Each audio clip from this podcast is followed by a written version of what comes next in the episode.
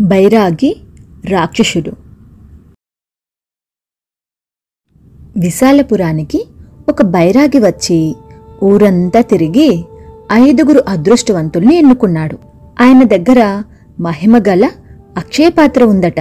మోసం చేయకుండా ఎవరిని కష్టపెట్టకుండా సంపాదించిందైతే అందులో వేసిన డబ్బు వంద రెట్లు అవుతుందట.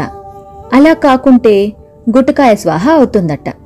మీరు ఐదుగురు ఎంతైనా డబ్బు వేయొచ్చు కానీ అది అన్యాయంగా సంపాదించినది కాకూడదు అని బైరాగి చెప్పాడు. ఎన్నికైన అదృష్టవంతులు ఒక్కొక్కరుగా వచ్చి అందులో డబ్బు వేశారు. మొదటివాడు వంద వరహాలు వేస్తే వాడికి పదివేల వరహాలొచ్చాయి తరువాత రెండవవాడు రెండు వందలు మూడోవాడు మూడు వందలు నాలుగోవాడు నాలుగు వందలు వరహాలు వేసి వంద రెట్ల ప్రతిఫలం పొందారు. దీంతో బైరాగి చెప్పిన మాట ఊరి జనం అందరూ నమ్మారు. ఐదవవాడు విరూపుడనే జూదగాడు. వాడి దగ్గర ఎందరినో మోసగించి సంపాదించిన డబ్బు వెయ్యి వరహాల వరకు ఉంది. అయినా ఆ విషయం అక్షయపాత్రకేం తెలుస్తుందిలే అని ధైర్యం చేసి విరూపుడు ఆ సొమ్ముని అందులో వేశాడు. అక్షయపాత్రలో పడి పడగానే అది గుట్టకాయ స్వాహ అయింది. విరూపుడు గుండె బాదుకొని రాగాలు తీస్తూ ఇది నా కష్టార్జితం ఇది మాయమైందంటే నువ్వు మోసగాడివి నీ అక్షయపాత్ర పెద్ద మోసం అంటూ పెద్దగా గొడవ చేశాడు.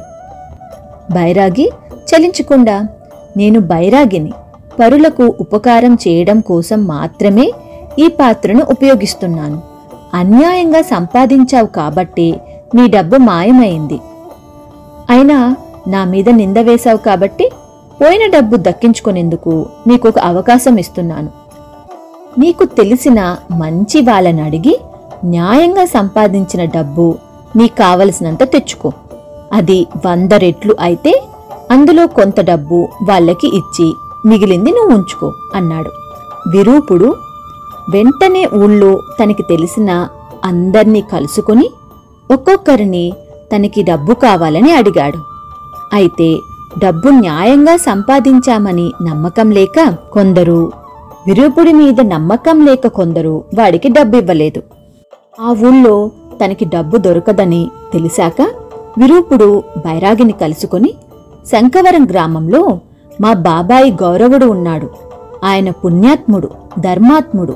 ఆయన్ని అడిగి డబ్బు తెస్తాను. నేనక్కడికి వెళ్ళి రావడానికి రెండు రోజులు గడువు కావాలి అన్నాడు.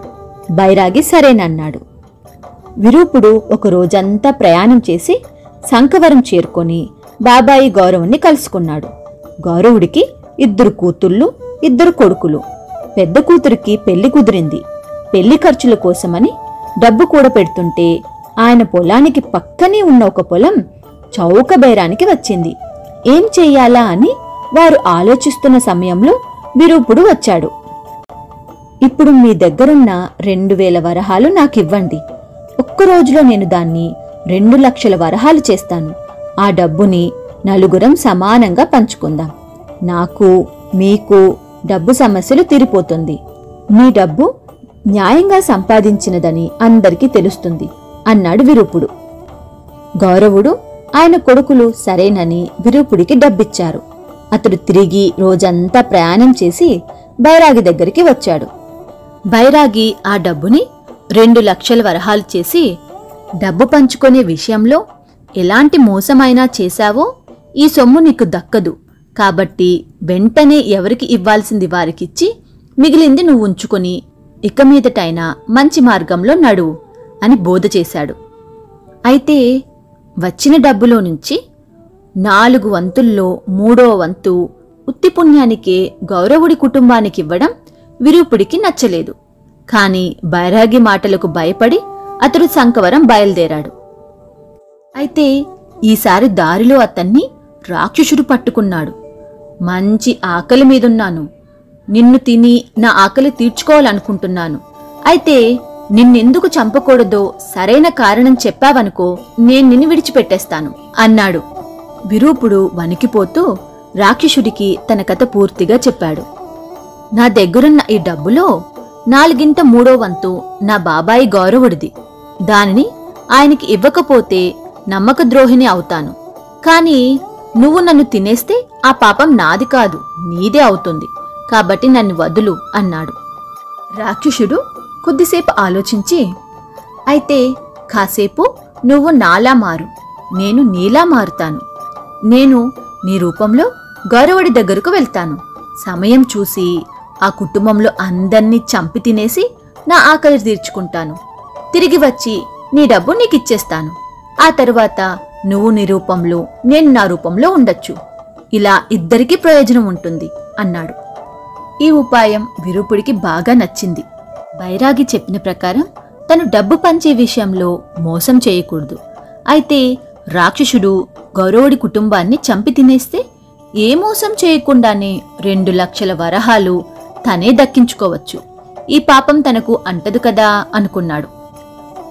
విరూపుడు సరే అనగానే రాక్షసుడు విరూపుడుగాను విరూపుడు రాక్షసుడిగాను రూపం మార్చుకున్నారు. తరువాత డబ్బు తీసుకుని విరూపుడి రూపంలో రాక్షసుడు అక్కడి నుంచి శంఖవరం దారిపట్టి వెళ్ళిపోయాడు. తర్వాత కొద్దిసేపటికి అక్కడికి బైరాగి వచ్చాడు. రాక్షసు రూపంలో ఉన్న విరూపుడు ఆయనకి జరిగిందంతా చెబితే అయ్యో ఎంత పని చేశావు? ఇలా జరుగుతుందని నేనొచ్చి నీకు చెప్పేలోగా ఇంత ఘోరం జరిగిపోతుందని అనుకోలేదు. ఇక నీ డబ్బు నీకు దక్కదు అన్నాడు. రూపుడు కంగారు పడి జరిగిన దాంట్లో నా తప్పు లేదు.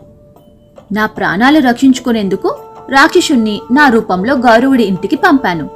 ఆయనకి నమ్మక ద్రోహం చేసినట్లు కాదు కదా నా డబ్బు నాకెందుకు దక్కదు? అని అడిగాడు. నేను నమ్మక ద్రోహం గురించి నిన్ను అడగడం లేదు. ఆ రాక్షసుడు కూడా ఒకప్పుడు నీలాంటి మనిషే. వాడికి మనుషుల్ని తినే శక్తి ఏమాత్రం లేదు. నువ్వు వాడి మాయమాటలు నమ్మావు. ఇష్టపడి నీ రూపాన్ని వాడికిచ్చి వాడి రూపాన్ని నువ్వు తీసుకున్నావు. వాడింకా ఇటువైపు తిరిగి కూడా రాడు. తిరిగి నీకు మానవ రూపం రావాలంటే నేను అక్షయ పాత్ర తీసుకొని మళ్ళీ ఊళ్ళ మీద పడాలి. నీ వంటి స్వార్థపరుడు కృతజ్ఞత లేనివాడు మరొకడు దొరికే వరకు నువ్విలా రాక్షసుడి రూపంలోనే ఉండాలి. అని నిట్టూర్చి అక్కడి నుంచి వెళ్ళిపోయాడు బైరాగి.